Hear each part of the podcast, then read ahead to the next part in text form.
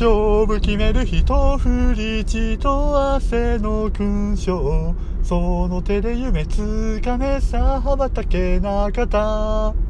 かっ飛ばせなかった。はいどうも。えー、関西在住ベイスターズファンハマースキーがお届けいたします。野球が好きならそれでいいじゃない。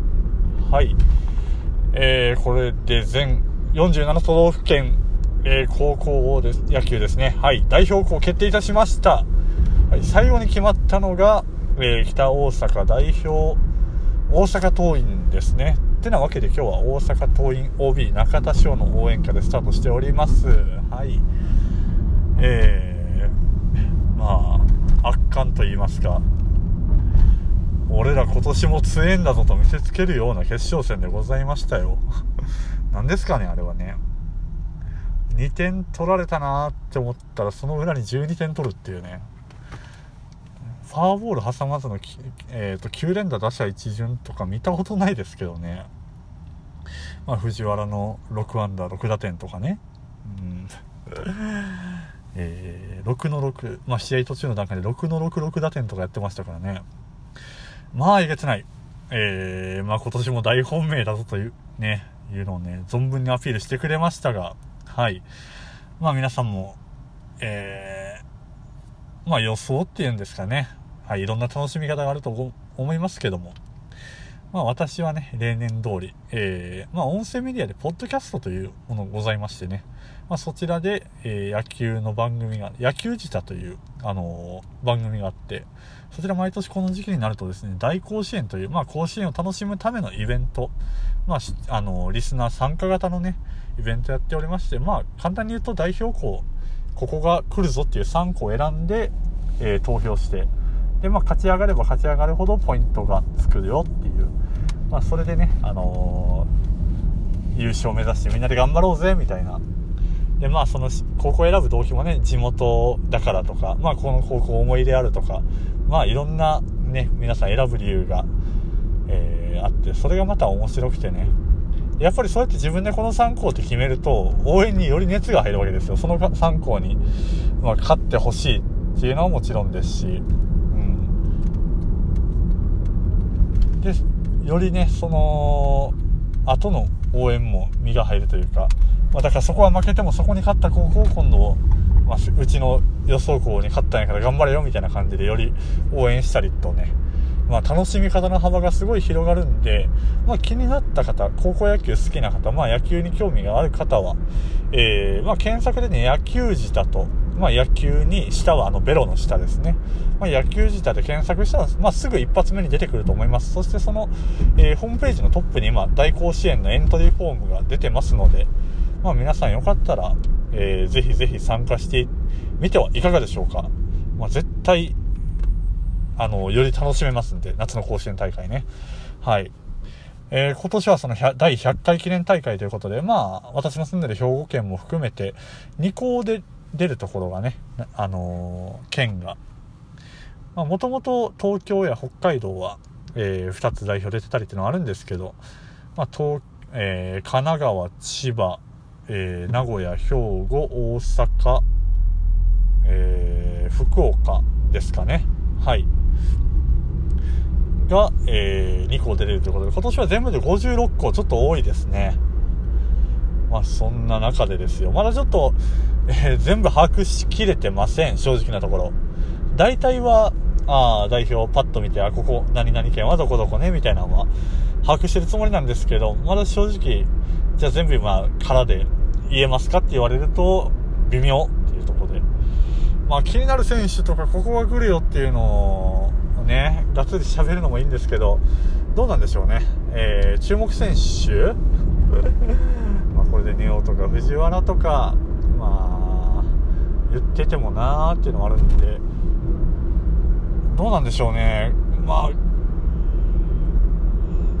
ピッチャーで言うと、その150キロを超えるストレートが投げれる、すごい馬力のあるピッチャーっていうところで言うと、その倉敷商業の引地君とか、えー、どこだ？まあ今日決勝があって、惜しくも敗れました。日大鶴ヶ丘の勝俣くんなんか、まあ甲子園に出れなかった子も目立ちますけども、まあ出るところで言うとやっぱ秋田県金足農業、えー、吉田くんなんかは、注目する選手なのかなっていうのもありますし、まあ、個人的には、えー、と、山梨学院のエースですね、左腕の、えー、これ、注目するとって早速名前出なくなってるんですけどね、えー、エースの子、サウスポーということで、はい、こんな感じで私もまだまだ情報が、えー、その映像でのチェックもね、まだできてない県の方が多いんで、まあ、これからもっと大会始まるまでにチェックしていこうかなと思います。はい。まあ、今のところ見た中で気になったのは北福岡代表、えー、オリオ愛心高校ですね。まあ、この打線ですね、特にね。まあよく触れとるよと。まあ、ソフトバンクのギータ張りの勝ち上げるようなアッパースイングが目立ちますね。ここは明らかに多分そのフライボール革命ですかフライボールレボリューションの意識はあるんじゃないかっていうぐらいフライボールを打ちに行ってるそんな打線に見受けられますよねいやいや面白い実際、えー、1番長野くん4番の松井くんで5番のえー、っとな誰だ？また名前出なくなってますけど。の子なんかはまあその勝ち上げるようなスイングでしっかり飛距離が決勝でもホームランガンガン打ってましたけど飛距離がやばいっすね。上段とか普通に持ってスタンド上段とかに持っていってるのを見るとえー、まああの高校野球におけるその動きも変わってきてるのかなっていうそのゴロを転がすとか、まあ、ライナー性の打球を打ちに行くっていうよりはもうほんとどんどんフライ打っていけばいいんじゃないかっていうそんな野球にシフトしていってるんじゃないかなと。その指導のね流れも変わってきてるのかなっていうのが見受けられるっていうとこで、まあ、ぜひあのオリオ愛心高校の注目してほしいかなと。あの打線は結構魅力的だと思いますよ。見てて惹かれるんじゃないかなという感じでございます。はい。えー、高校野球の話はとりあえずこんなもんでえー、この7月後半ね、バタバタっと、えー、プロ野球界にも動きが大きいです。なんかもう、7月のいっぱいでね、あの補強の期限が、っていうことで、まあ、駆け込みじゃないんですけど、トレードが2件、えー、3件、トレード3件、育成登録が2件、えー、そして、2件じゃないか、もっとあるか、と、えー、新外国人獲得が、え中日の、えロドリゲス、そして西武の、え、カイル、カイル・マーティンですか。はい。まあ、どちらもサウスポーですね。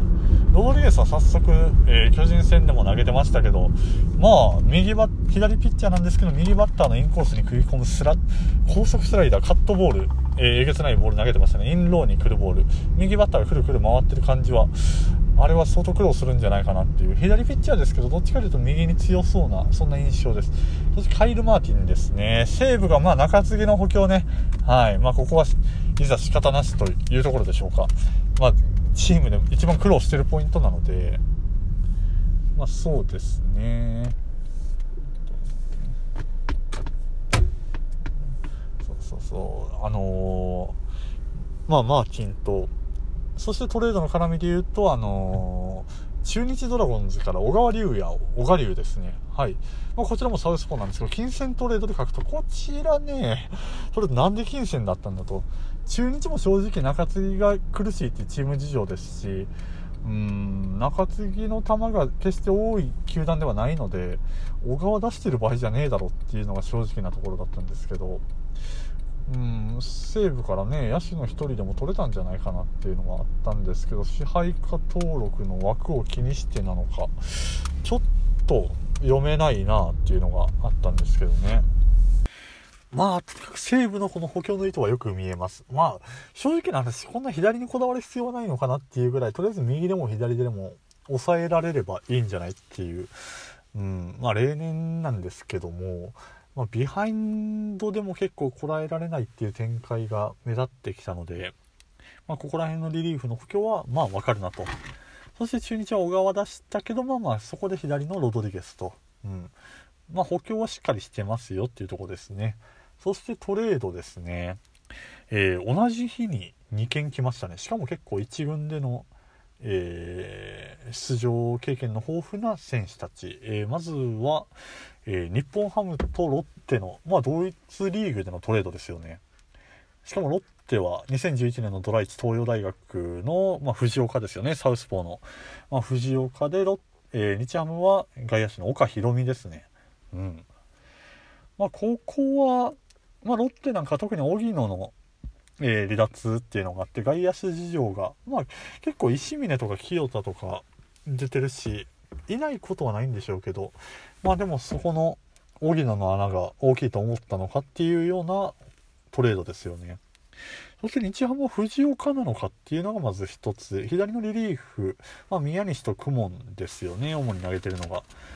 まあ、その2人にウェイトが寄りすぎてるのかなっていうところでのトレードだったのかなという印象です。そしてもう1件が阪神とソフトバンク。いや阪神が松田龍馬、そしてソフトバンクが飯田ですね。